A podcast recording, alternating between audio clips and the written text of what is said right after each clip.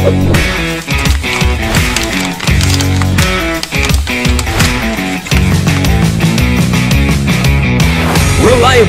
trusted, and up to date. Oke, hai Hunter sekalian. Selamat malam, selamat pagi, selamat sore di mana pun kalian berada.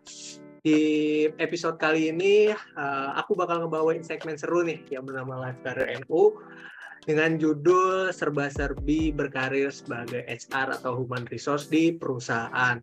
Tentunya buat teman-teman yang fresh graduate, mahasiswa akhir, ataupun masih maba, boleh banget untuk uh, tunjukkan dan simak baik-baik karena ilmu di sini sangat daging dan sangat mewah buat kalian untuk menuju atau menghadapi karir di masa yang akan datang. Nah, uh, tentunya di episode kali ini aku nggak sendirian, uh, aku kedatangan tamu bernama Kak Elsa Bella Ardina. Halo Kak Elsa. Halo Azhar. Oke, sedikit uh, info nih buat hunter sekalian. Jadi Kak Elsa ini uh, merupakan SR yang cukup keren dan di LinkedIn kalau kalian cek di LinkedIn itu merupakan apa ya membuat personal brandingnya tuh uh, membuat kita terpana terpukau dan terharu pokoknya ngeliatnya. Dan aku kayak ah ini kayaknya cocok nih buat jadi pembicara kita karena uh, value-nya. Terus juga terus juga uh, aku lihat dia sebagai HVW ya atau high value woman masih asik Amin, amin aja deh. Asik. Uh, mungkin uh, boleh nih kak disapa nih buat para pendengar atau para hunters. Panggilan magang hati tuh biasanya untuk teman-teman followers tuh hunters nih kak. Okay. Nah boleh mungkin perkenalannya nih kak. Oke, okay. halo hunter semua. Aduh aku ngerasa maaf ya kalau sapaan aku agak terdengar krik-krik. Halo, nama aku, uh, mungkin aku perkenalan diri sedikit dulu kali ya. Nama aku Elsia Belardina. Saat ini aku uh, fresh graduate sih. Aku baru mulai kerja juga sebenarnya. Jadi kalau misalnya dibilang high value woman, aku belum merasa sampai seperti itu sih sejujurnya. Karena aku juga masih baru banget dan aku sama banget kayak kalian semua. Aku masih fresh graduate. Uh, baru lulus juga akhir tahun kemarin dan baru mau mencoba menapaki dunia karir ini ada live yang benar-benar aku juga masih meraba di sini. Jadi sebenarnya sama-sama belajar aja sih. Aku mencoba untuk sharing aja kali ya sebutannya sharing apa yang aku udah dapetin selama aku kuliah sampai akhirnya aku lulus dan uh, mulai menapaki dunia pekerjaan ini gitu. Terus sebelum uh, sebelum aku mulai ditanya-tanya nih, tanya jawab dan sharing-sharing, aku mau makasih juga. Terima kasih ya Azhar, terima kasih Hunter sudah uh, bersedia mengundang aku uh, menjadi pembicara di sini yang aku takut tidak sesuai ekspektasi kalian. Aku tidak seinspiratif itu. Aku minta maaf kalau tidak inspiratif kayak gitu. Tapi uh, tujuan aku emang cuma buat sharing aja. Semoga apa pun yang aku sharing bisa diambil baiknya dan dibuang buruk-buruknya gitu. Asoy. Jadi kita aja baru perkenalan aja udah dapat pelajaran nih. Sebenarnya sih ini udah detik-detik atau menit-menit menuju ke high value woman sih kak. Jadi nggak perlu khawatir kakak bakal menuju ke high value woman tentunya dan aku juga menuju ke high value man asik. amin amin amin. Oke, okay, uh, by the way ini kan karena topik kita serba serbi berkarir sebagai HR, mungkin uh, teman-teman ada yang terjun, ada yang kepengen atau mimpi untuk apa berkarir sebagai HR nih. Tapi sebelum itu uh, mungkin teman-teman atau hunter sekalian belum tahu HR itu apa sih kak gitu. Boleh nih kak Elsa, apa sih HR? Oke, jadi kalau misalnya dari HR itu sendiri kan sebenarnya adalah kependekan dari human resources kayak gitu. Kalau misalnya uh, di company biasanya disebutnya emang HR kayak gitu. Nah, HR itu sendiri ya part of uh, the organization atau the company itu sendiri kayak gitu. Jadi emang kalau misalnya human namanya aja udah human kayak gitu kan. Nah uh, jadi HR di company itu uh, bertanggung jawab nih untuk uh, semua uh, proses uh, karyawan yang ada di suatu company dari mulai mereka direkrut sampai mereka dikasih capacity building sampai urusan segalanya payroll mereka sampai uh, mungkin mereka juga nanti compensation mereka keluh kesah semua karyawan semua diurus oleh HR kayak gitu kalau bisa aku bilang sih dulu dari yang aku pelajarin selama aku kuliah dan ikut organisasi HR itu adalah the heart of the organization atau the company kayak gitu. Jadi dia tuh hatinya yang menggerakkan semua uh, badan-badan uh, dari si company itu sendiri kayak gitu. Yang mana ya itu uh, humannya kan karyawan itu sendiri. Karena uh, the company without the employee ya gimana cara geraknya gitu kan gimana cara jalannya dan HR itulah yang mengurusi mereka semua dari hulu ke hilirnya makanya disebut the heart of the organization atau the company gitu. Ini asik banget tuh kata-katanya bisa dicatat tuh heart of the organization. Jadi emang dia merupakan hati bukan empedu ya tapi hati dari pikiran dari pikiran bahwa uh, HR tuh memang penting dan merupakan bagian dari perusahaan. Makanya uh, aku lihat tuh di berbagai artikel, terutama di soal karir tuh, HR tuh selalu dibutuhkan di setiap tahunnya gitu. Nah, uh, by the way ini kan banyak hunters yang mungkin dari aku sendiri juga ngeliat nih kalau lowongan kerja, terutama HR maupun employee branding, recruitment, itu ada kualifikasi namanya diutamakan mahasiswa S1 psikologi. Kenapa sih harus psikologi gitu? Kenapa enggak administrasi manajemen gitu. Kenapa harus psikologi gitu? Sebenarnya kayak kalau kebanyakan psikologi oh iya aku mau uh, sharing juga nih uh, kalau misalnya aku sendiri bukan dari jurusan psikologi kebetulan aku dari jurusan pendidikan kayak gitu. Jadi aku bukan anak psikologi guys sama sekali. Jadi kalau misalnya kalian uh, merasa kayak pengen banget di HR tapi bukan anak psikologi. Gimana ya bisa atau enggak ya? Tenang aja aku bukan psikologi kok tapi aku bisa kayak gitu. Jadi kalau misalnya dari kalian ada yang worry about uh, sama hal itu uh, aku mau sharing aja kalau aku bukan anak psikologi kayak gitu. Nah menjawab pertanyaannya kenapa banyak psikologi ya Hmm, aku juga kebetulan um, aku takut salah ya um, menjawab ini karena aku juga bukan psikologi kayak gitu. Tapi dari apa yang aku pelajari dan apa ya dan sepengalaman aku di lapangan sebagai HR, kenapa banyak ya anak psikologi? Karena uh, di ilmu psikologi itu kita mempelajari salah satunya adalah uh, psikologi industri kayak gitu atau psikologi di company. Makanya kebanyakan uh, HR itu mencari yang related ke anak psikologi karena mereka punya SKS ya SKS atau uh, mata kuliah yang mempelajari uh, organizational industry kayak gitu jadi memang mereka mengulik gitu dari hulu ke hilirnya gimana sih uh, memberdayakan manusianya di, di suatu company di suatu perusahaan makanya kebanyakan uh, relatednya itu ke anak psikologi kayak gitu dan uh, juga salah satunya lagi ada beberapa banyak company besar yang ada di dunia bahkan bukan cuma di Indonesia yang membutuhkan assessment test untuk pegawainya kayak gitu.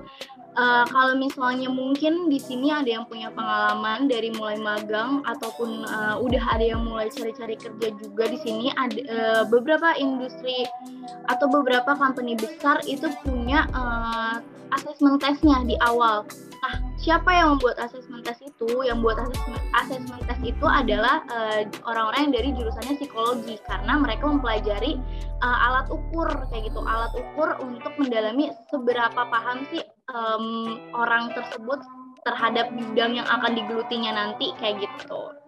Itu sih kenapa banyaknya yang related ke psikologinya. Asik, berarti emang uh, jurusan psikologi itu emang relate banget karena uh, ada beberapa mata kuliah yang memang uh, digunakan di departemen HR di perusahaan gitu. Jadi uh, psikologi memang ya merupakan uh, apa bagian dari SR, tapi nggak dipungkiri juga jurusan dari luar psikologi juga bisa masuk ke departemen SR. Uh, uh, walaupun dengan ada beberapa syarat tertentu lah seperti itu. Nah, uh, aku jadi penasaran deh kak, kan Kak Elsa, uh, aku juga salut nih dari uh, Kak Elsa yang jurusan pendidikan terus masuk ke uh, apa namanya HR gitu. Nah, kenapa sih milih HR dan perjalanan apa gitu, perjalanan karir uh, apa uh, dari Kak Elsa uh, yang sebelumnya nggak tahu HR itu apa hingga uh, menjadi HR yang benar-benar profesional gitu.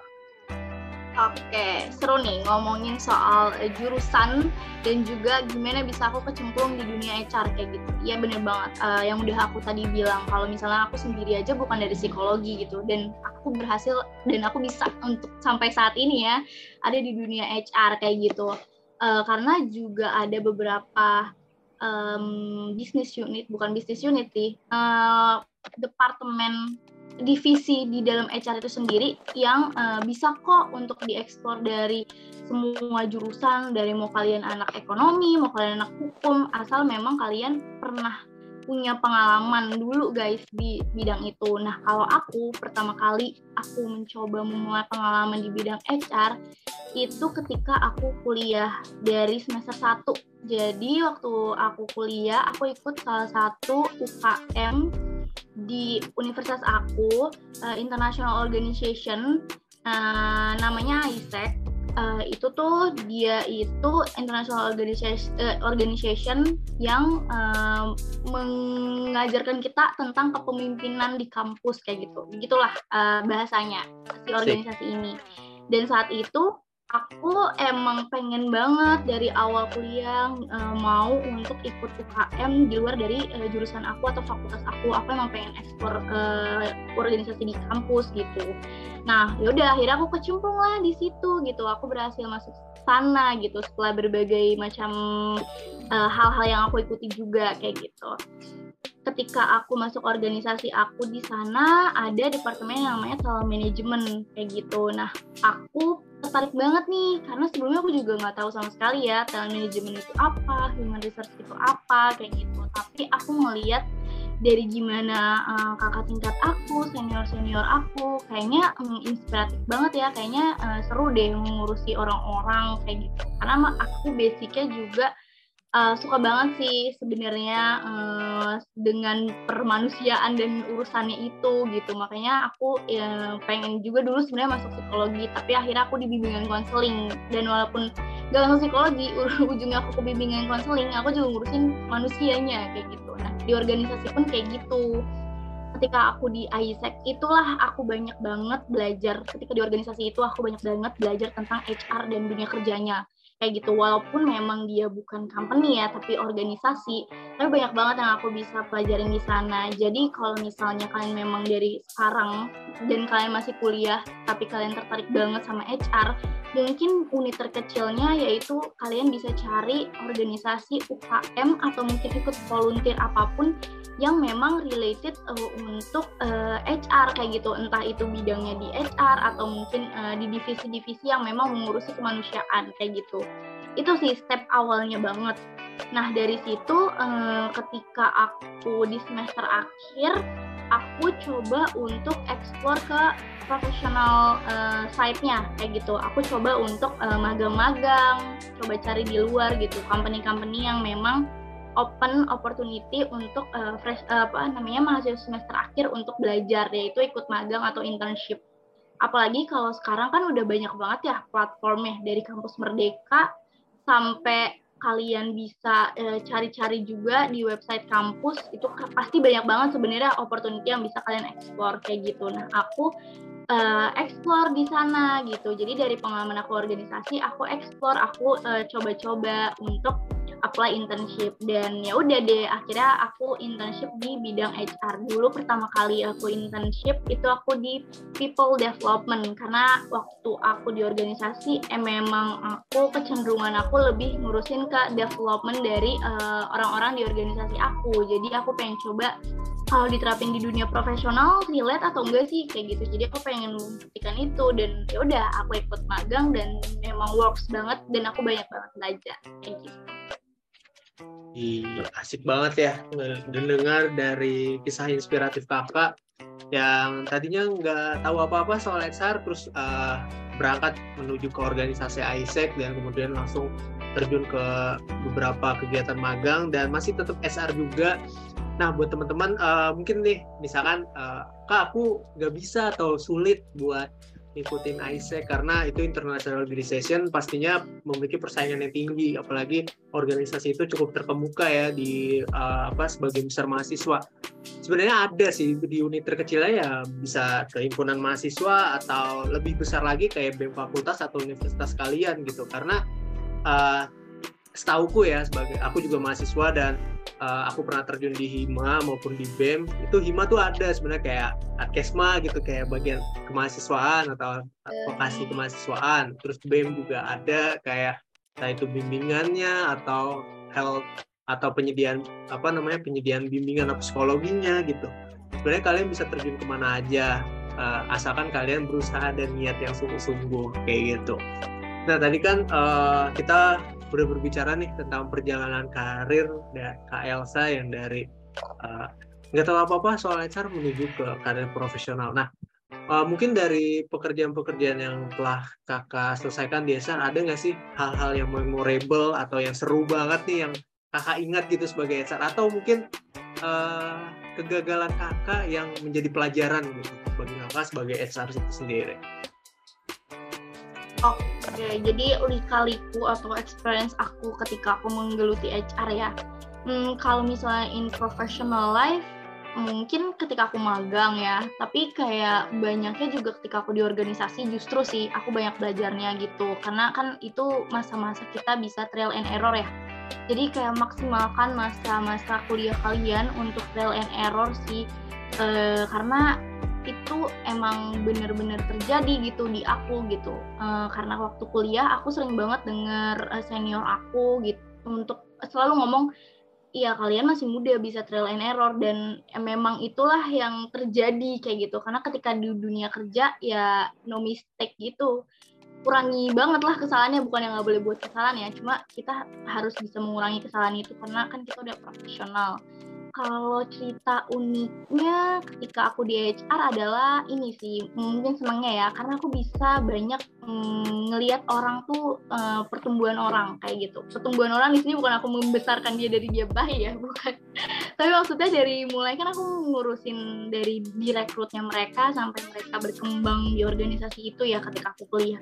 Dan ngelihat gimana mereka uh, bisa um, kapasitas mereka dari yang aku tahu uh, mereka sebenarnya emang udah hebat dari awal gitu. Tapi masih butuh nih kayaknya sebenarnya untuk dieksplor lagi skill-skillnya kayak gitu ketika aku di HR dan aku ngurusin capacity building mereka aku bisa ngeliat uh, gimana mereka itu banyak belajar kayak gitu. Nah itu sih yang aku senengin di dunia HR karena aku nggak hanya bisa ngelihat result dari seseorang itu aja tapi aku juga bisa uh, measure atau ngukur mereka tuh uh, dari awalnya gimana sampai akhirnya mereka bisa um, meraih pencapaian mereka tuh aku bisa tahu itu semua gitu. Jadi aku seneng aku seneng banget uh, di HR karena itu karena aku bisa ngelihat proses uh, seseorang untuk berkembang kayak gitu. Itu sih yang bikin aku seneng dan aku happy ada di dunia HR kayak gitu.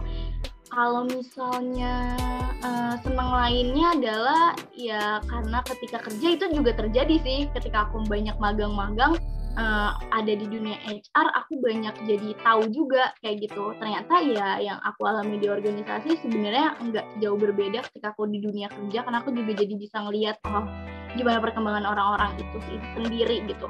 Kalau di dunia kerja kan aku uh, terjunnya lebih ke recruitment atau talent acquisition ya bidangnya gitu. Agak sedikit berbeda dengan aku di organisasi yang di people development. Ketika di recruitment senangnya adalah aku bisa uh, mempertemukan orang dengan uh, rezekinya mereka. Itu menyenangkan sih ngelihat bagaimana mereka uh, kita kan tahu ya effortnya orang untuk uh, akhirnya bisa dapetin job atau pekerjaan impiannya. Dan itu nggak mudah kayak gitu dan mempertemukan mereka uh, orang yang tepat dengan uh, tempat yang tepat gitu. Dan melihat mereka uh, akhirnya bisa di sana uh, itu jadi salah satu happinessnya aku juga atau hal yang aku syukurin atau hal yang aku senengin di dunia HR gitu sedihnya ya? Sedihnya aku bingung nih kalau ngomong sedihnya. Sedihnya pasti ada ya. Cuma kalau sedihnya itu apa ya?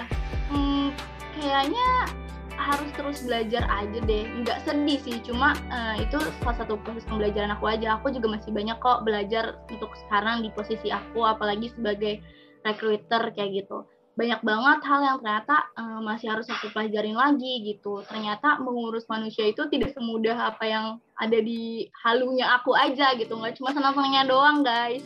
Tetap aja gitu. Yang namanya manusia kan kompleks ya dengan urusannya mereka, dengan keinginannya mereka. Uh, apalagi ketika itu dari dunia kerja gitu. Itu nggak gampang untuk uh, memenuhi uh, apa yang mereka inginkan dan apa yang bisa dikasih oleh uh, perusahaan tersebut kayak gitu. Jadi menyatukan mereka juga butuh skill kayak gitu. Dan itu masih aku belajarin sampai sekarang sih.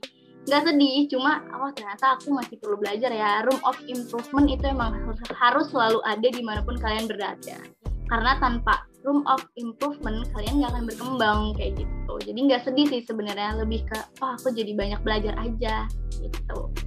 Itu sih benar benar benar. Jadi uh, ya begitulah teman-teman. Kalian kalau berkarir sebagai HR maupun recruitment consultant pasti uh, lebih banyak seneng ya daripada sedihnya. Paling sedihnya ya ada beberapa hal yang harus kalian pelajarin dan kalian tiba-tiba nggak tahu soal itu gitu. Kadang ada situasi yang uh, ketika kalian harus dihadapkan situasi tersebut tapi kalian belum siap menghadapi itu. Dan itu merupakan ketakutan besar bagi generasi muda sebenarnya dan makanya kita harus mempelajari itu dan tentu saja ketika kita dikasih kesempatan maka itu adalah keberuntungan bagi kita. Asik. Boleh dicatat tuh coach Oke, okay, uh, eh, tadi kan uh, aku juga penasaran nih kak, kan kakak sebagai talent acquisition atau recruitment consultant pastinya di LinkedIn itu kan banyak uh, talent acquisition itu kalau aku lihat di LinkedIn ya, itu followersnya paling banyak tuh. Ada yang sepuluh ribu, ada yang lima ribu, kayaknya itu paling banyak diincer ya daripada profesional-profesional ketika sesi interview dengan user gitu. Nah, uh, mungkin dari kakak sendiri nih, uh, kandidat apa sih yang menurut kakak tuh paling baik gitu, yang bakal uh, oh ini orang ini cocok nih masuk ke perusahaan aku gitu, atau orang ini nggak cocok nih uh, dengan perusahaan aku mungkin dilihat dari CV-nya atau dilihat dari personal brandingnya seperti itu kan. Oke, mm, ngomongin tentang uh, kandidat ya, gimana sih uh, kandidat yang baik itu untuk suatu perusahaan? Sebenarnya uh, bukan baik nggak baik ya, cuma tepat dan belum saatnya aja gitu. Aku nggak bisa bilang dia baik dan nggak baik karena semuanya baik, karena pasti semua orang uh, pengen uh, belajar dan pengen dapetin uh, pekerjaan yang uh, tentunya mereka inginkan dan mereka memang pernah punya pengalaman mungkin di sana gitu Cuma uh, kalau misalnya ngomongin kandidat yang tepat dan kurang tepat itu lebih ke skill sih. Pertama sebenarnya bukan ke skill sih. Pertama yang harus kalian lihat adalah uh, job atau position yang kalian ambil.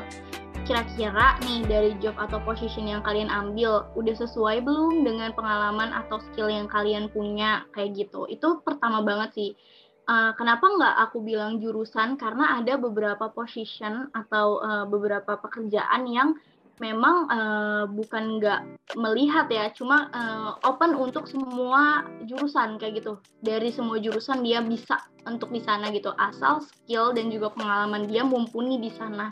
Jadi yang pertama kali harus kalian lihat atau apa sih yang pertama kali dilihat HR kepada kandidatnya, yaitu ketepatan skill dan pengalaman kalian dengan position yang kalian ambil kayak gitu. Misalnya kalian pengen berkarir di bidang di bidang marketing, tapi pengalaman kalian kebanyakan adalah HR. Menurut kalian, apakah kalau kayak gitu udah tepat? Sebenarnya nggak salah, cuma tepat nggak? Kayak gitu.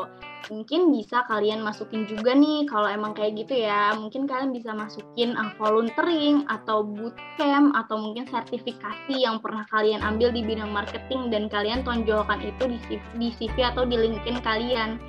Uh, tonjolkannya dengan kayak mungkin kalian bisa ngeposting atau mungkin nge-like hal-hal yang berhubungan dengan marketing. Jadi uh, HR juga bisa tahu nih kalau misalnya kalian tuh uh, interest nggak sih atau punya pengalaman nggak ya di bidang itu kayak gitu. Jadi yang pertama adalah experience dan juga uh, skill kalian. Itu yang paling dilihat apakah tepat atau enggak dengan position yang kalian ambil gitu.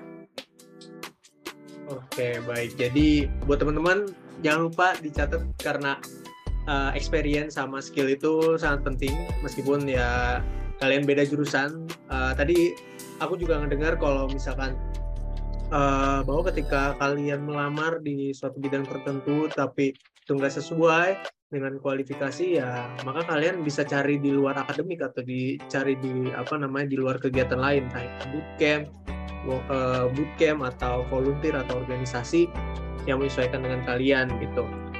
Nah uh, mungkin aku uh, sedikit ada pertanyaan nih kak kan oh, biasanya uh, HR tuh nyarinya yang berpengalaman ya misalkan uh, apa ya marketing uh, minimal berpengalaman satu tahun sementara uh, dia adalah fresh graduate gitu. Nah itu bagaimana kak? Apakah fresh graduate itu harus uh, melamar karena mungkin uh, dia merasa cocok ya. Karena jurusannya entah itu marketing communication atau manajemen tapi dia nggak punya pengalaman kerja. Mungkin dia punya pengalaman di organisasi yang sesuai dengan apa namanya jurusannya gitu. Jadi kan uh, cukup sesuai gitu merasa cukup sesuai dengan kualifikasinya. Nah kalau dari tanggapan kakak sebagai recruitment consultant itu apakah kandidat ini bisa dipertimbangkan atau tidak Oke, ngomongin soal uh, ketepatan ya antara requirement kerja dengan uh, experience yang kalian punya gitu. Gimana lagi sih biar match-nya ini udah sesuai nih menurut aku nih, tapi ternyata experience-nya kurang, gimana dong gitu kan. Nah, kalau menurut aku hack lagi nih dari aku adalah uh, manfaatkanlah magang kalian kayak gitu. Uh, banyak-banyakin ikut internship karena itu sangat amat berguna banget guys kayak gitu. Jadi uh, aku pun gitu ya, maksudnya aku pun banyak belajar juga ya karena aku juga masih fresh graduate gitu. Gimana sih, kok gue nggak dapet dapet sih kerjaan gitu? Ya gimana gue mau punya skill kan gue fresh graduate. Kadang kita marah-marah juga kan kayak gitu. Karena itu bukan kalian doang yang ngalamin, bahkan aku pun HR juga suka mengalami itu gitu tapi akhirnya yang aku sadari ketika aku banyak belajar di dunia rekrutmen uh, adalah banyakin magang kalian gitu karena itu yang nantinya bakalan uh, mengisi portofolio atau CV atau resume kalian untuk dilirik oleh uh, recruiter gitu. Jadi ketika kuliah uh, usahain banyakin magang kalian karena sebenarnya magang kalian itu bisa dihitung oleh uh, jadi professional experience guys kayak gitu. Jadi nggak masuk ke organization experience tapi ke professional experience. Sama aja kayak kalian mau magang kalian butuh uh, experience kan. Nah, dari mana tuh experience-nya? Itu bisa dari organisasi atau dari volunteer. Nah, ketika kerja butuh experience lagi dari mana? Dari magang itu sendiri dari internship kayak gitu. Jadi kalau ketika kalian kuliah, maksimalkanlah internship atau magang-magang yang udah uh, tersedia uh, yang udah banyak juga dicari gitu. Kalian bisa browsing-browsing atau mungkin ke website kampus untuk cari magang yang uh, available atau tersedia kayak gitu karena dengan kalian magang itu termasuk menambah experience prof eh, professional experience kalian kayak gitu jadi uh, dari aku sih hacknya adalah uh, banyakin magang karena itu sebenarnya dihitung professional experience juga kayak gitu Gak mungkin kan kalian magang nggak uh, punya daily task atau nggak punya uh, job desk. Nah, job desk itu sendiri kan sebenarnya udah experience. Apalagi ketika magang kalian memang bener-bener eh, sungguh-sungguh untuk belajar gitu. Siapa tahu bisa di hire jadi full time gitu. Karena banyak juga nih kejadian di teman-teman aku juga uh, ketika magang di hire jadi full time jadi ketika di hire jadi full time maupun ketika kalian buka job experience kan dibutuhkan minimal pengalaman ya. Nah ke, ketika kalian di consideration dari internship jadi full time kan itu udah experience. Berarti kuncinya adalah magang itu sendiri kayak gitu. Oke, asik banget ya pembahasannya. Itulah uh, tadi aku pas ngedengar penjelasan kakak, aku jadi mikir kenapa banyak mahasiswa baru itu lebih milih magang daripada ikut organisasi.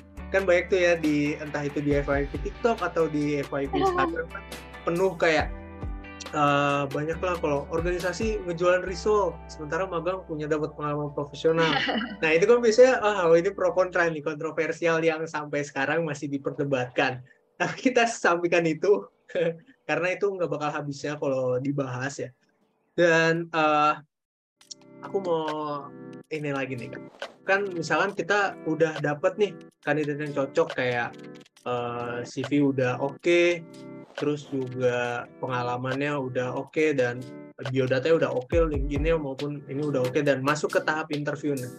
Nah dari kakak sendiri uh, apa sih yang menurut kakak melihat kandidat itu kayaknya ini cocok deh dia uh, apa nama interviewnya cukup baik gitu. Dan ada kayaknya ini interviewnya masih terbata-bata kayak aku nih ngomong sama kakak kayak masih terbata-bata masih malu gitu ya. Nah itu dari kakak menilai interview seorang kandidat tuh dari apa saja kak Oke, jadi uh, ini ya tips and tricks atau kayak gimana sih hack dari interview itu sendiri supaya uh, kita terlihat uh, outstanding gitu ya di mata uh, interviewer atau recruiter kayak gitu. Um, kalau tips dari aku sih yang pertama preparation kayak ya semakin kalian uh, kurang dalam persiapan ya semakin kalian membangun kegagalan kalian itu sendiri kayak gitu jadi uh, preparation is uh, is the key dari semuanya. Uh, gimana cara preparation itu sendiri? Ya pertama riset dulu company yang pengen kalian ambil itu memang bergerak eh, bergeraknya di bidang apa. Eh, nggak uh, mungkin kan kalian apply tapi kalian nggak tahu itu company-nya apa gitu. Jadi ya sebelum kalian interview ya research dulu company itu bergerak di bidang apa. Jadi ketika nanti kalian ngobrol dengan recruiternya atau interviewernya kalian nggak gagap atau gagu atau uh, ngeblank gitu apa ya gitu kalian udah punya basic uh, untuk tahu nih nanti kalian akan kerja di industri kayak gimana gitu yang kedua uh, research lagi atau gali lagi experience yang kalian punya dengan requirement yang disediakan. Jadi gimana tuh itu kemampuan analitik. Jadi gimana tuh kalian menganalisis uh, pengalaman-pengalaman yang kalian punya dengan requirement yang uh, sudah ditetapkan kayak gitu. Kayak misalnya uh, kalian uh, apply nih untuk position sales kayak gitu. Tapi uh, ketika kalian magang kalian sebenarnya juga di sales kayak gitu. Tapi kalian nggak mencantumkan kalau misalnya atau nggak bisa menjelaskan kalau misalnya selama kalian magang sebagai uh, sales itu sendiri kalian bisa uh, achieve target kayak gitu. Nah itu hal-hal yang perlu kalian highlight kayak gitu selama apa sih yang udah apa sih yang kalian udah dapetin ketika kalian magang atau experience yang udah pernah kalian punya dengan requirement itu sendiri. Jadi coba lagi deh disesuaikan dan juga dilingin lagi gitu untuk bisa dijelaskan kepada recruiter atau interviewernya itu sendiri gitu sih uh, terus juga uh, kalau selain dari hal itu mungkin lebih ke ini kali ya preparationnya ya kalian jangan telat on time terus habis itu juga prepare jangan lupa karena sekarang udah banyak banget deh interview itu yang dilakukan secara online ya. Kayaknya udah lebih banyak online deh kalau interview dengan HR kayak gitu kan. Karena memang lebih efektif dan juga uh, uh, lebih memangkas waktunya aja gitu. Nah, periksa tuh internet connection kalian bagus atau enggak. Karena banyak banget juga kejadian di teman-teman aku mungkin di beberapa kandidat-kandidat yang aku interview. Itu yang nggak prepare dari awal. Kalau misalnya connection internetnya itu nggak lancar kayak gitu.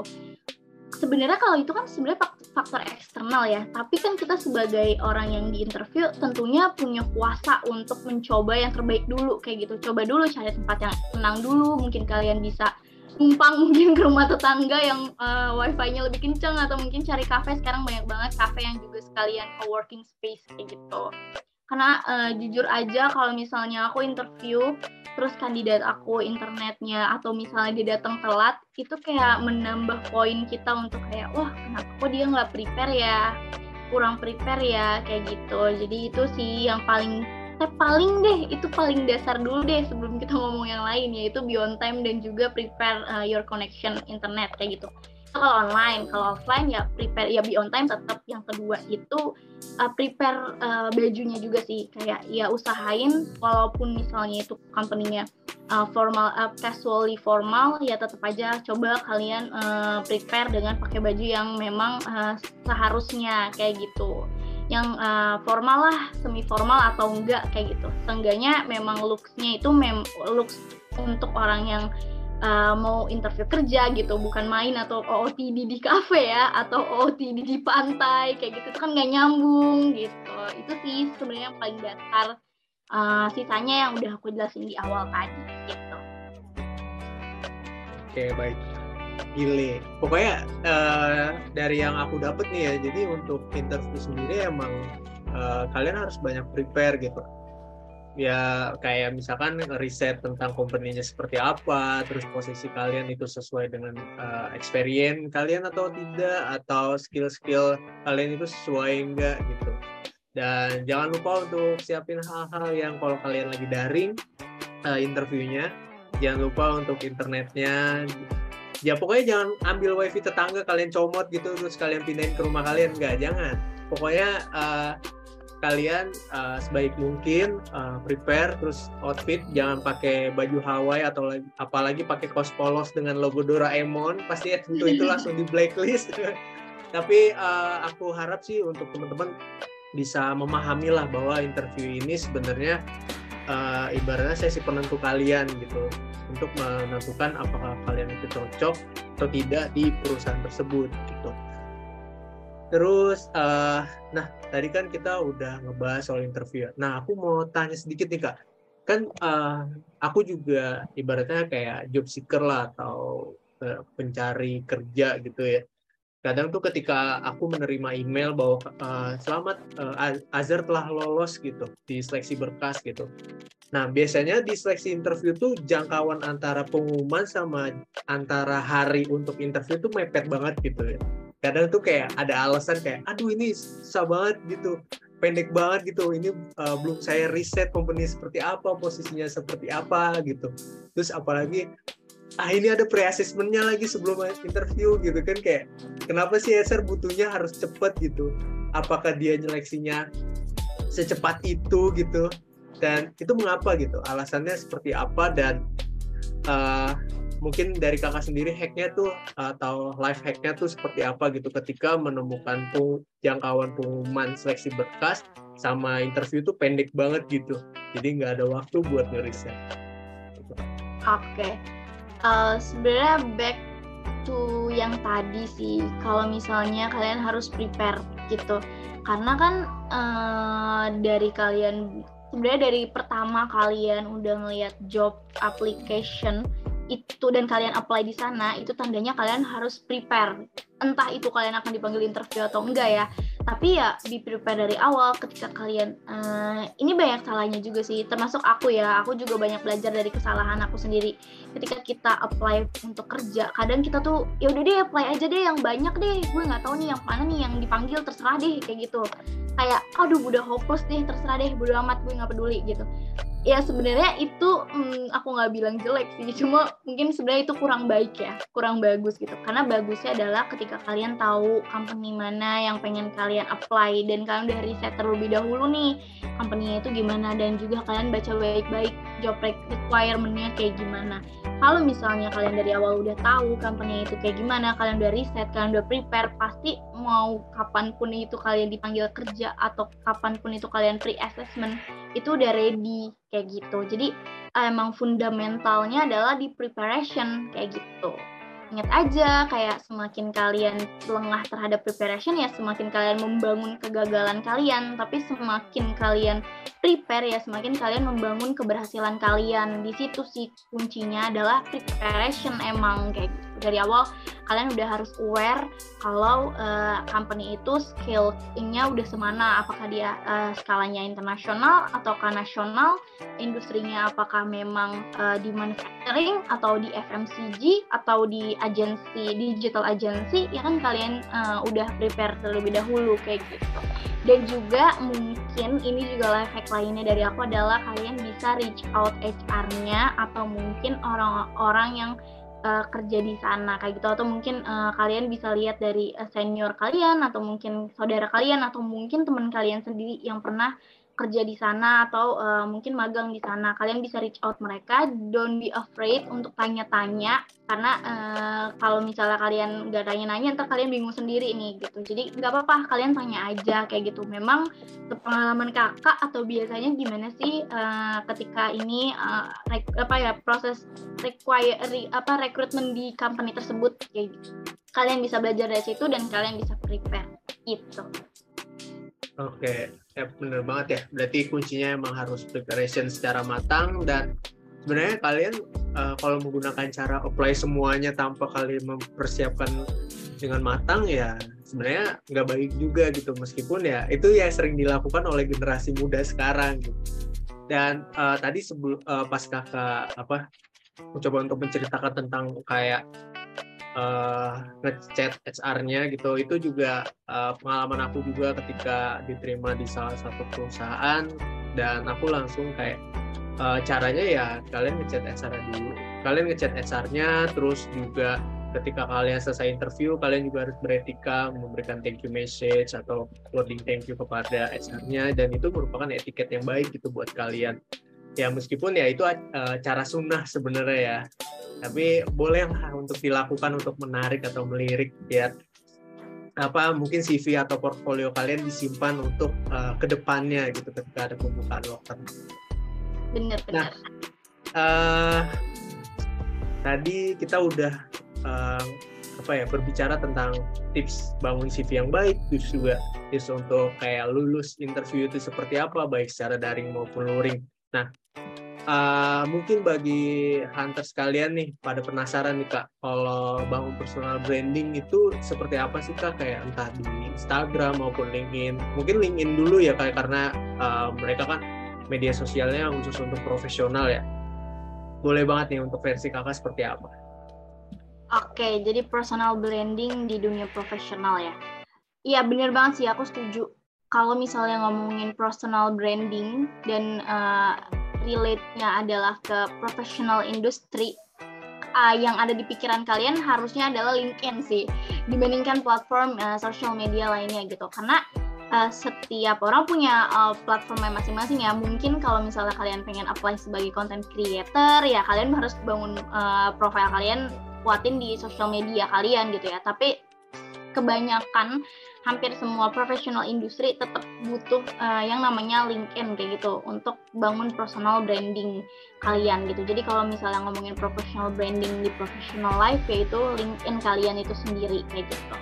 Kalau misalnya ngomongin LinkedIn, aku sebenarnya uh, secara pribadi ya aku main LinkedIn itu dari aku masih berapa ya semester 3 deh kayaknya semester 3 atau semester 4 kuliah tapi ya gitu ya masih bodoh-bodoh nggak tahu itu apa gitu. Jadi masih trial and error juga ini apaan sih? Nggak pernah kok gue ngapain main ini nggak bisa ngepost foto lagi gitu kan.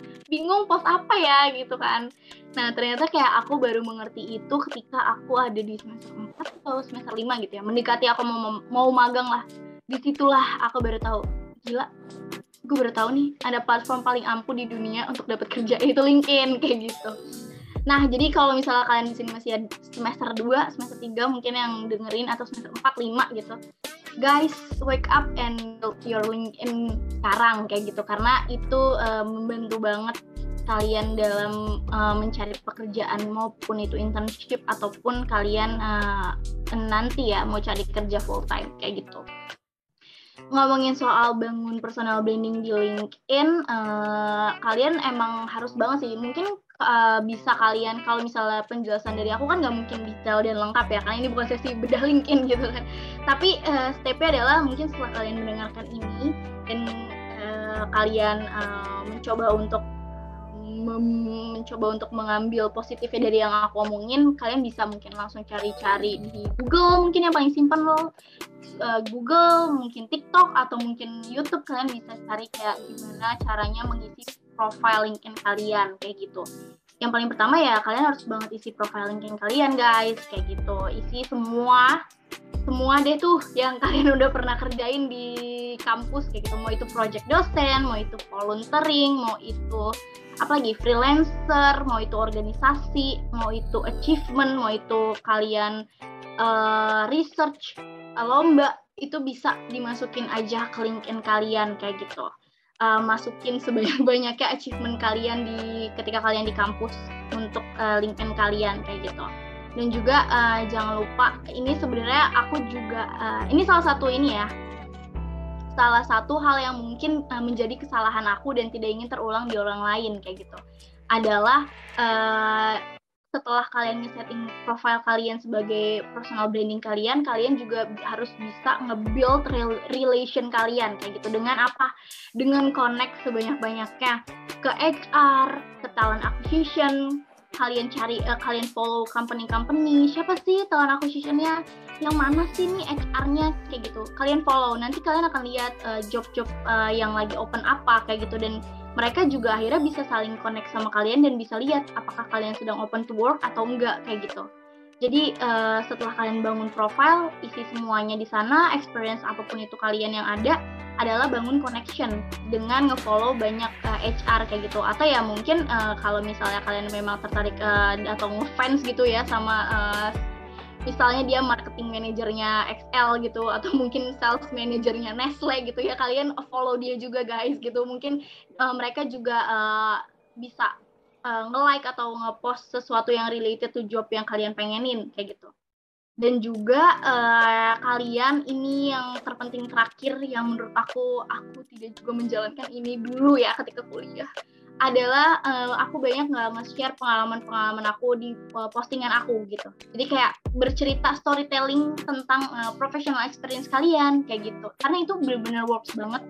Uh, itu terjadi di teman-teman deket aku gitu maupun senior aku gitu. Ketika mereka menceritakan pengalaman experience mereka ketika mereka magang ataupun end of organization atau mungkin mereka menang lomba ya itu akan di like sama banyak orang guys. Kalian nggak tahu mungkin direktur atau presidir Unilever nge-like kalian ya who knows gitu kan. Pede aja dulu gitu nah terus kayak ngelihat kayak wow kok ada ya fresh graduate sebagus ini gitu secemerlang ini ketika kuliah gitu. Nggak ada yang tahu guys. Kalian hanya bisa mencoba gitu uh, sebaik mungkin dan itu salah satunya gitu dengan kalian uh, post uh, achievement. Ini bukan ini ya bukan flexing ya. Nggak beda ya flexingnya gini. Ini flexing dalam hal baik yaitu personal branding gitu. Bukan kalian aku habis dihadiahi ini gitu. Nggak kayak gitu guys. Kayak misalnya kalian uh, ikut magang terus kalian dapat mungkin kayak best uh, intern gitu di sana gitu. Ya kalian bisa post itu gitu atau kayak best student di uh, fakultas kalian kalian juga bisa lihat itu lo bisa post itu juga gitu. Itu nggak flexing kok guys. Itu personal branding. Jadi kayak don't worry uh, orang bakal negatif atau enggak. Karena di LinkedIn itu kebanyakan orang yang profesional memang mereka men uh, mencari orang-orang terbaik juga gitu itu sih tiga hal uh, yang paling penting ketika kalian mau uh, bangun personal branding lewat LinkedIn. Karena ketika kalian menjalankan ketiga hal tersebut itu namanya kalian membangun kredibilitas kayak gitu. Yang membuat recruiter atau uh, pencari uh, orang-orang yang um, di perusahaan tersebut yakin kalau memang kalian uh, adalah orang yang tepat dan kalian jujur gitu dengan CV kalian atau portfolio kalian. Oke, asik banget ya tadi untuk personal brandingnya tadi aku udah dapat beberapa pelajaran buat hunters. Jangan lupa untuk dicatat tadi tiga poinnya. Yang pertama, uh, tentu kalian pilih platform yang sesuai ya. Kalau kalian content creator, ya kalian bisa milih sosial media kayak misalkan content creator Instagram, TikTok. Tapi emang loker nggak jauh-jauh sih kalau content creator lebih ke arah media sosial kedua tersebut gitu. Nah, terus yang kedua jangan lupa untuk input setiap section yang ada di LinkedIn, entah itu organization, experience, publication, atau achievement kalian. Dan yang ketiga jangan lupa untuk connection atau apa ya membangun relation kalian di LinkedIn uh, sebanyak-banyaknya. Karena uh, ada dua jenis marketing. Asik ini kita uh, ngomong soal marketing ada inbound sama outbound. Tentu inbound kalian kan harus mempercantik warung kalian ya mempercantik profile kalian bangun lapak kalian sebagus mungkin baru untuk outboundnya kalian keluar untuk kejar relation kalian. Tentu di LinkedIn relation gak bayar guys. Kalian tinggal pencet aja follow atau connect. Tapi connect kalau biasanya di talent acquisition tuh biasanya harus ada etiket ya kayak uh, add note atau tambahin pesannya biar uh, kalian tuh maksudnya untuk nge-follow atau nge-connect kalian tuh apa gitu ya kurang lebih kayak gitu ya untuk personal branding kalian. Jangan lupa untuk catat bahwa personal branding itu sangat penting karena itu menjadi bukti kalian. Dan untuk postingan tentu postingan nggak ala ya. Kayak kalian lagi liburan itu agak perlu diposting. Yang penting kalian profesional kayak entah itu achievement kalian selama magang atau selama kalian organisasi atau berprestasi di akademik itu boleh diposting. Karena uh, aku sendiri ngelihat teman-teman aku yang di LinkedIn yang memang profilnya udah wah gitu udah wow banget itu kebanyakan emang uh, berprestasi dan banyak dilirik bahkan di komen oleh HR gitu. Bahkan kepala HR komen itu keren banget. Dan uh, satu hal lagi untuk stigma negatif soal personal branding. Sebenarnya personal branding gak flexing guys. Kebanyakan orang tuh kayak udah jadi low profile aja gitu. Instagramnya cuma 50 followers gitu. Terus uh, apa foto foto profilnya ya udah gitu. Orang abu-abu nggak ada mukanya gitu. Udah jadi low profile aja.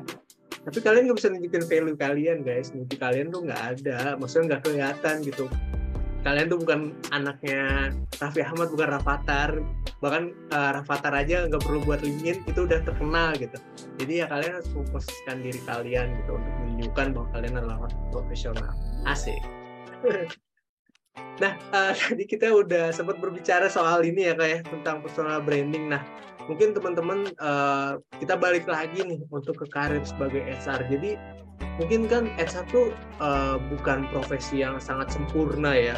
Pasti ada beberapa masalah atau kendala ketika kakak apa ya menjalankan profesi tersebut. Kira-kira kendala apa sih nih kak? Dan solusinya tuh kayak gimana nih kak menurut kakak?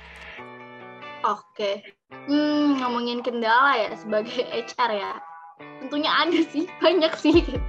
Dan nanti aku kalau cerita semuanya jadi curhat ya di sini. Apa nih permasalahan? Aja kita mah. Eh, permasalahannya adalah eh, kalau sebagai recruiter ya karena kan sekarang aku recruiter jadi ya aku related eh btw guys kalau ngomongin HR itu kan luas banget sebenarnya. Banyak divisi-divisi lagi nih di HR kayak people development, compensation and benefit atau mungkin organization development eh, dan masih banyak lagi. Tapi aku eh, untuk saat ini memang terjunnya sebagai recruiter. Jadi kalau misalnya mau ngomongin kendala otomatis aku nggak berani ya ngomong ke yang lain karena aku bukan expert di sana. Aku belum ada professional experience di sana gitu. Yang ada sekarang adalah aku expert di bidang recruiter gitu Eh, kalau kendalanya adalah sejujurnya adalah mencari orang yang tepat untuk tempat yang tepat atau company yang tepat. Jujur itu salah satu kendala yang susah banget sih yaitu eh, gap apa ya gap skill gap dari eh, candidate itu sendiri maupun requirementnya itu sendiri. Itu salah satu challenge aku nggak sebut kendala sih tapi itu challenge banget. Gimana sih eh, caranya kita menemukan orang yang tepat itu gitu untuk posisi yang tepat gitu? Gimana sih caranya kita bisa eh, menemukan eh, job ini nih untuk orang yang tepat itu gitu? Itu sih salah satu kendalanya karena ketika aku sourcing eh, atau mencari kandidat ya bahasa lainnya aku ngomong eh, nanti kalian nggak tahu lagi. Eh, ketika aku mencari kandidat itu eh, aku kayak bumbu salah satu skillnya lagi adalah kecepatan gitu atau ketangkasan atau ketelitian eh, dan juga analytic skill yang dibutuhkan eh, untuk menjadi recruiters atau eh, HR gimana eh, aku harus bisa mendapatkan profile orang yang eye-catching di LinkedIn dengan eh, job yang aku lagi cari gitu. Eh, begitupun sebaliknya kan eh, orang yang mencari kerja dengan eh, skillnya mereka kayak gitu. Nah kadang-kadang eh, kadang-kadang nih suka ngadi-ngadi ya. Eh, ya kalian sesuaiin lagi guys kalau misalnya kalian mau apply kerja gitu. Misalnya kalian apply untuk yang posisinya udah 3 sampai 10 tahun pengalaman ya. Terus kalian pengalamannya baru satu bulan ya. Menurut kalian gimana guys? Itu gitu. Itu hal salah satu hal recehnya lah ya. Eh, coba eh, realistis ya. Jangan halu-halu kalian ada di lain gitu fantasi gitu. Hey kalian ada di dunia real gitu. Coba real deh. Coba realistis realistis mungkin kayak gitu. Eh, kalau misalnya emang itu dibutuhkan 10 tahun pengalaman ya coba kalian jangan apply guys. Bukan jangan apply sih kok aku melarang ya. Nggak melarang cuma coba untuk dipikirkan kembali. Kita nih dari pengalaman aku nih emang iya ya aku udah 10 tahun gitu apa aku bayi merangkak aku hitung? Kan nggak mungkin kan? Eh, pengalaman itu dihitung ketika mungkin dari kalian internship ya mulainya gitu. Eh, atau mungkin kalau organisasi tapi mungkin kalau organisasinya kalian yang mungkin skalanya udah sangat besar banget gitu. Dan emang exposure-nya mungkin udah sangat eh, besar juga kayak gitu. Mungkin boleh dihitung pengalaman gitu. Tapi ya kayak kalian dari SMA ya jangan dihitung guys gitu. Ya eh, professional experience-nya gitu. Salah satu kendalanya yang paling besar mungkin itu sih skill gap dari uh, requirement yang aku cari. Salah satunya itu tadi uh, berapa banyak pengalamannya juga. Um, apalagi ya kendalanya? Kalau misalnya aku sebagai recruiter sih sekarang kan uh, ini pro kontra sih sebenarnya tergantung kalian uh, nyamannya di mana. Untuk saat ini uh, banyak banget kan yang kerjaan gak cuma sebagai recruiter atau sebagai HR ya. Banyak kerjaan yang sekarang udah hybrid gitu. Karena covid kemarin dan akhirnya banyak banget yang udah hybrid sekarang kayak gitu. Nah eh, kerjain everywhere itu kadang jadi salah satu eh, kendala juga untuk aku ya. Apalagi kerjaan aku kan banyak untuk menelponin orang dan butuh ketelitian. Nah itu jadi salah satu kadang eh, sama-sama nih gitu sama-sama kayak aduh sinyalnya aku jelek juga sinyalnya dia jelek juga gitu sama-sama kayak gitu gitu. Nah itu jadi salah satu itu personal banget sih sebenarnya sih. Salah satu kendalanya kalau misalnya eh, aku kerjanya harus eh, hybrid atau remote kayak gitu. Itu sih. Hmm, apalagi ya kendala atau challenge yang aku temukan sebagai recruiter eh, harus siap kayaknya deh harus siap untuk kerja. Kadang ya kita sebagai recruiter kita juga nggak semena-mena itu kok guys gitu. Jadi kayak misalnya kalian aduh gue dibayar kerja tapi gue nggak bisa di hari itu gue harus operasi gitu. Tapi gimana nih ini kerjaan yang gue impikan banget apa gue iyain ya? Jadi gue operasinya undur nggak kayak gitu guys. Kalian bisa adjust kok kita nggak sekejam itu kok. Kita bukan algojo yang menentukan hidup mati kalian gitu. Nggak se ekstremis itu gitu. Jadi kalau misalnya kalian nggak bisa di waktu yang ditentukan ya kalian bisa bilang. Bilang aja sebenarnya dengan bahasa yang baik dan bagus ya kayak kak atau kayak mbak atau bu saya boleh nggak undur jadwalnya? Kayak gitu. Jadi nggak kalian uh, ambil tuh semena-mena waktunya di jam segitu. Iya saya bisa. Iya bisa. Yang penting kalian komunikatif kayak gitu. Nah salah satu kendalanya kadang kan kita juga harus kooperatif ya dengan kandidat kita ya. Nggak kita yang jadi semena-mena juga gitu. Tapi dua-duanya sama-sama kooperatif menentukan waktunya. Nah kadang tuh waktu-waktu yang mungkin orang-orang uh, atau kayak uh, kalian ketika kuliah kalian bisa untuk udahlah nih gue bisa tidur gue bisa main dan lain-lain gitu. Kayak uh, kadang challenge aku adalah aku harus lebih profesional dengan kayak oke okay, iya gitu. Karena kita berdua sama-sama dua orang yang saling membutuhkan kayak gitu. Aku butuh orang yang tepat dan mereka butuh job yang tepat kayak gitu. Itu sih paling kendala atau challenge-challenge yang aku temukan sejauh ini ketika kerja. Mungkin akan bisa diupdate ya kalau misalnya aku udah lima tahun atau 10 tahun lagi kerja gitu. Tapi kayak so far untuk sekarang aku sebagai fresh graduate yang baru menjalani karir di bidang HR ya adalah aku atau challenge-challenge aku kayaknya kayak kalau didengar sama profesional nih kayak masih susah banget tapi kalau aku sih itu untuk saat ini Ini asik banget ya tadi penjelasan dari Kak Elsa di mana kalau kita itu sebenarnya harus uh, kendalanya sebenarnya banyak ya. Bahkan uh, tadi yang pertama banget itu kayaknya aku pernah mendengar bahwa alasan pengangguran itu banyak di Indonesia karena sulitnya menemukan kandidat yang cocok dengan perusahaan. Dan memang uh, kayak orang-orang mungkin ya dari aku lihat bocah uh, pekerja-pekerja di Indonesia kayak modal nekat gitu kayak uh, eh ini nggak sesuai ya udah asal apply aja gitu. Yang penting uh, kalau dipanggil ya alhamdulillah kalau nggak dipanggil ya udah ganti lagi gitu terus yang kedua kayak misalkan uh, kendala hybrid bener banget kalau misalnya kita lagi remote itu tentu harus jaringan ya dan rekruternya jaringan yang nge tapi kandidat juga jaringan yang nge Nah itu sebenarnya kendala juga dan pas kita lagi memperkenalkan diri takut kepleset karena kendala dan biasanya ngomongnya terbata-bata jadi takutnya menyinggung kandidatnya atau takutnya menyinggung rekruternya. Nah itu yang jadi permasalahan ya ketika jaringan itu nge gitu. Yang ketiga juga tadi uh, aku mendengar kalau misalkan uh, memang kalau untuk kendalanya lebih ke arah rekruternya eh lebih ke arah untuk uh, kandidatnya yang memang uh, harus menyesuaikan dengan uh, kegiatan sehari-harinya dan memang harus komunikatif juga gitu biar nggak bentrok jadwalnya. Dan memang rekruter itu harus bersifat kooperatif gitu biar uh, saling bekerja sama lah jangan uh, menganggap kalau rekruter itu adalah algojo atau Viking yang uh, memang harus berkata iya atau yes people dan kalian juga harus menjadi yes people juga enggak tapi uh, setidaknya komunikatif komunikatif lah ketika kalian ada jadwal yang memang benar-benar terdesak kayak gitu Wah pokoknya pembahasan kita daging banget ya istimewa banget. Kayaknya harus dibawa ke webinar atau workshop sih ini. tapi aku harap untuk eh, lima uh, tahun sampai 10 tahun ke depan semoga Kaelsa bisa jadi HR yang profesional yang membanggakan dan menjadi senior yang tentunya dibanggakan oleh junior-juniornya dengan kisah inspiratif sekaligus skill-skill yang kakak punya. Amin. Amin. Aduh, jadi tersipu-sipu malu-malu meong. Banget tersapu ya. Kayak pas ngomong sama Kaelsa tuh kayak uh, gila nih keren banget nih orang kayak uh, memiliki pengalaman yang benar-benar jam terbangnya lebih banyak gitu terutama di bidang SR apalagi di usia yang cukup muda. Dan sebagai Gen Z tentunya uh, relate banget apalagi bahasa-bahasa kita kayak bahasa anak jaksel ya ada mixing bahasa Inggrisnya gitu.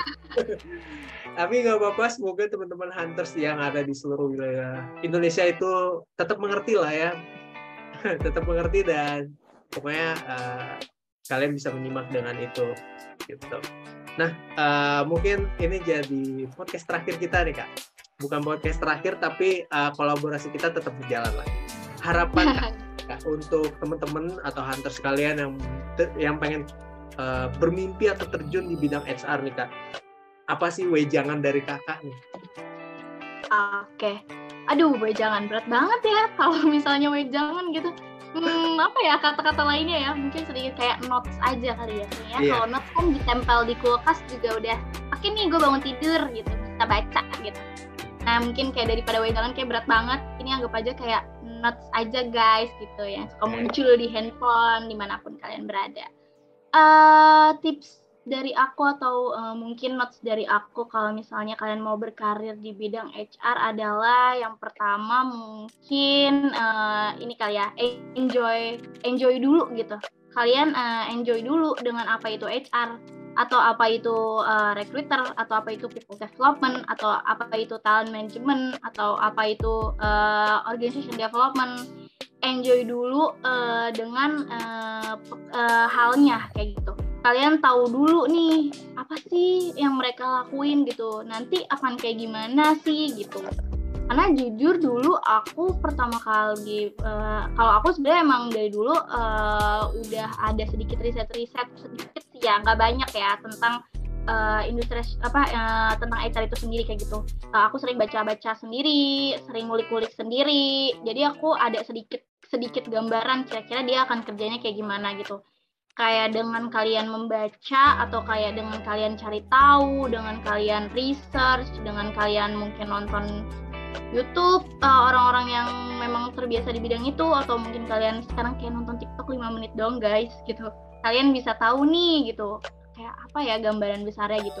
Dengan kalian tahu dan kalian uh, oh jadi kayak gitu toh. Terus kalian ngerasa kepo gitu. Nah itu termasuk salah satu hal yang mm, penting sih untuk pertama kali kalian mau terjun ke dunia HR jadi jangan sampai kalian uh, uh, ya coba-coba boleh, trial and error boleh. Cuma kan ada baiknya kalau misalnya kita juga nggak nol-nol banget ya gitu. At least 0,5 lah. Walaupun nggak nol ya 0,5 lah guys gitu. Kalian baca-baca dulu gitu apa itu HR. Yang kedua uh, yang tadi aku awal sih perbanyak uh, experience kalian di bidang HR. Jadi kalau misalnya kalian udah kepoin dan kalian kayak ah aku ternyata benar-benar tertarik banget deh. Kayaknya pengen deh gitu. Ya udah kalau gitu uh, take action. Kalian mau ngapain? Kalau udah tertarik mau ngapain? Masa kalian diem aja? Kayak PDKT aja guys. Kalian udah ngepoin nih Instagramnya mau ngapain? Ya gue chat apa enggak nih? Ya lu jangan diem aja. Kalau sama-sama diem kapan ketemunya? Ya sama juga kayak HR ya. Kalau misal kalian tertarik ya dikejar kayak gitu dikejar uh, passionnya dengan apa dengan kalian banyak uh, ngumpulin portofolio ikut mungkin volunteering dan juga organisasi di bidang HR itu sendiri. Nah, dengan kalian ikut organisasi atau volunteering di bidang HR itu sendiri atau SDM lah itu atau pengembangan organisasi kalian kan jadi sedikit banyak tahu nih tentang dunianya dan kalian udah bergelut di dalamnya. Kalau masih enjoy juga dan itu passion kalian ya dilanjutin lagi dengan cari kerja dengan cari internship itu sendiri uh, di sana gitu untuk lebih uh, terjunkan diri kalian di sana. Dan kini yang terakhir adalah ini kali ya, sabar. Karena dengan menjadi HR tuh mau divisi apa pun kayaknya ya dari yang aku lihat di senior-senior aku dulu ketika di organisasi maupun sekarang nih di dunia kerja. Emang kesabaran itu nomor satu guys. Gak bisa kalian kesabaran setipis tisu tuh gak bisa gitu. Karena kalau misalnya kalian jadi recruiter nih, kandidat kalian dari mulai yang paling uh, cerdas, paling excellent sampai kali uh, uh, orang yang ya udah um, cerdas juga gitu. Cuma mungkin kecerdasannya di bidang lain maksudnya nggak sesuai dengan posisi kalian gitu.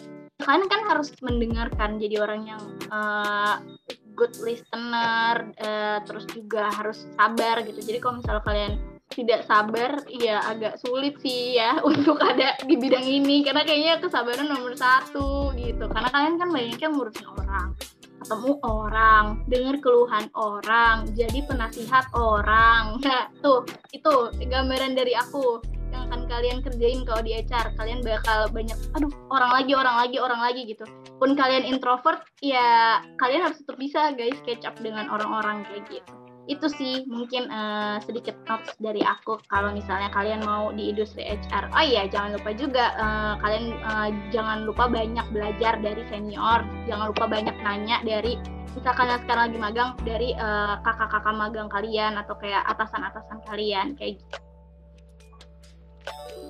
Idi, asik banget ya. Jadi no guys, jangan lupa dicatat. Yang penting itu uh, kalian enjoy sama apa pelajaran kalian selama berkarir sebagai HR dan jangan lupa untuk ikutin internship internship maupun organisasi yang mungkin kalian bisa ikutin dan masuk ke departemen yang sesuai atau berkaitan dengan HR dan yang pasti uh, aku bisa ngambil kesimpulan bahwa HR tuh kayak punya apa ya bah, dua badan yang kayak satu badan dibagi dua gitu. Setengah untuk manajemen perusahaan setengah lagi untuk SDM gitu. Benar gak sih kak? Jadi kayak uh, bagaimana cara kita memikirkan tentang uh, keuntungan dari perusahaan dan bagaimana cara kita untuk mengimprove memperhatikan uh, kesejahteraan SDM atau kualitas SDM gitu yang ada di perusahaan. Dan uh, kayaknya uh, cukup relate juga buat kalian yang memang ingin terjun di dunia HR dan satu hal lagi HR itu nggak melulu soal psikologi kalian meskipun uh, di luar psikologi juga bisa masuk guys seperti Kak Elsa ini Nah, uh, kayak gitu ya. Kita udah banyak banget bincang-bincang santai. Jangan lupa untuk kalian berlatih sebagai HR. Mungkin kalian mencoba menyeleksi CV teman kalian selama lima detik atau beberapa detik gitu ya. Enggak tahu, tapi uh, coba gitu. Itu bisa sebenarnya. Tapi uh, dari aku sendiri SR merupakan profesi yang terbaik dan dibutuhkan setiap tahunnya dan uh, itu yang merupakan uh, itu yang aku salut uh, kepada profesi satu ini kayak gitu guys. Oke, okay. uh, itu aja untuk episode podcast kita kali ini. Jangan lupa uh, aku juga mau informasiin bahwa uh, Magang Update ada ada program yang bernama Magang Update Acceleration Program buat kalian yang mau nyoba untuk produktif dengan ikut kegiatan magang dan ingin meningkatkan personal branding kalian, boleh banget untuk cek Instagram Magang Update maupun Magang Update Academy. Itu aja dari aku, kurang lebihnya mohon maaf. Jangan lupa untuk tonton di channel YouTube di YouTube channel dan Spotify kesayangan kalian. See you guys. Dadah.